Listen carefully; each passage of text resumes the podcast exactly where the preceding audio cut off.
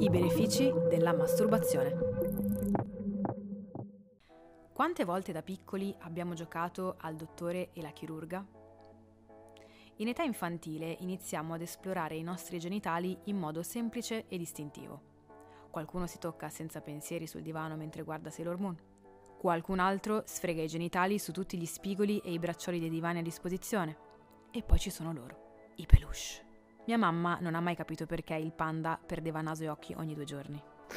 È vero, storia vera. Scopriamo il piacere per caso e a volte non abbiamo un fine, ma soprattutto non abbiamo giudizio verso noi stessi. Semplicemente un desiderio si trasforma subito nella realizzazione di quel desiderio, che sia mangiarsi un pacchetto di caramelle o toccarsi il parco giochi di serie.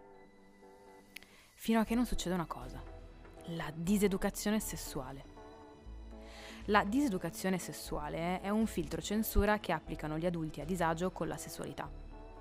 Perché per loro, i bambini, come gli anziani o i disabili, non possono provare piacere sessuale. Ma noi nasciamo con l'istinto al piacere. La prima cosa che facciamo è succhiare una tetta ed andare in estasi. Le famiglie che non hanno una visione del sesso positiva mettono un filtro alla curiosità naturale dei loro figli e li lasciano in balia delle loro domande.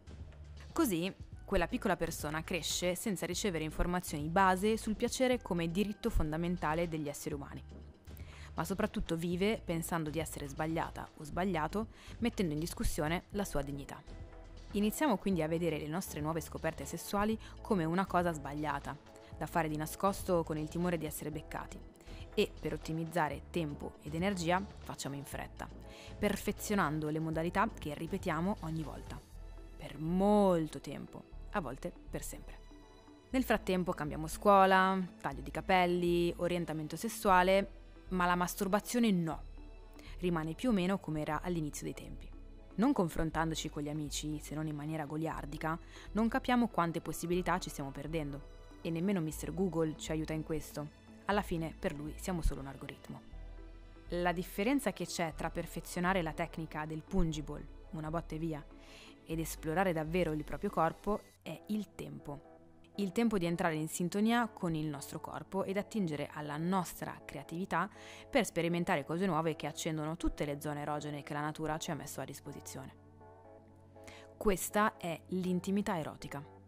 Ed in questo podcast vorremmo darvi dei consigli semplici per rivendicare questo vostro diritto fondamentale.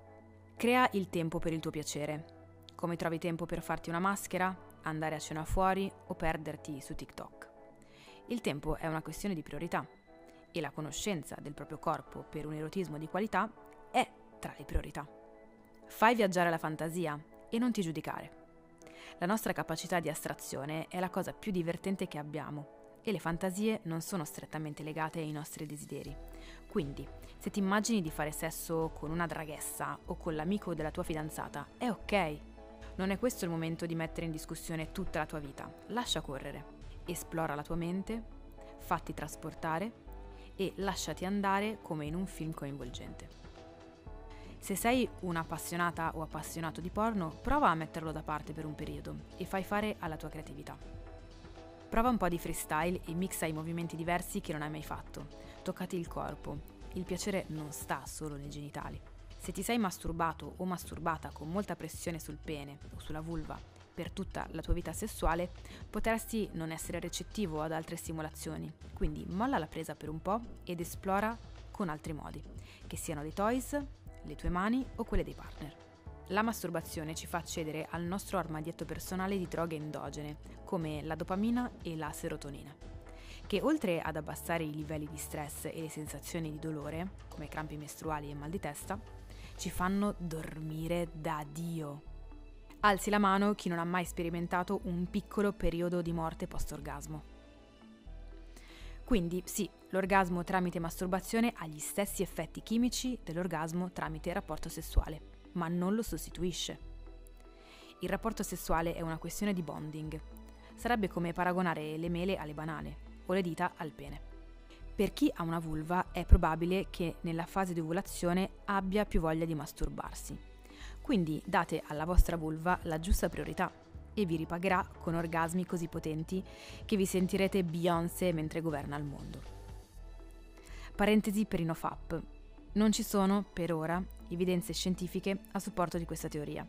La vita è troppo breve per resistere alla voglia di farsi una bella sega. La masturbazione aiuta a capirsi e capire.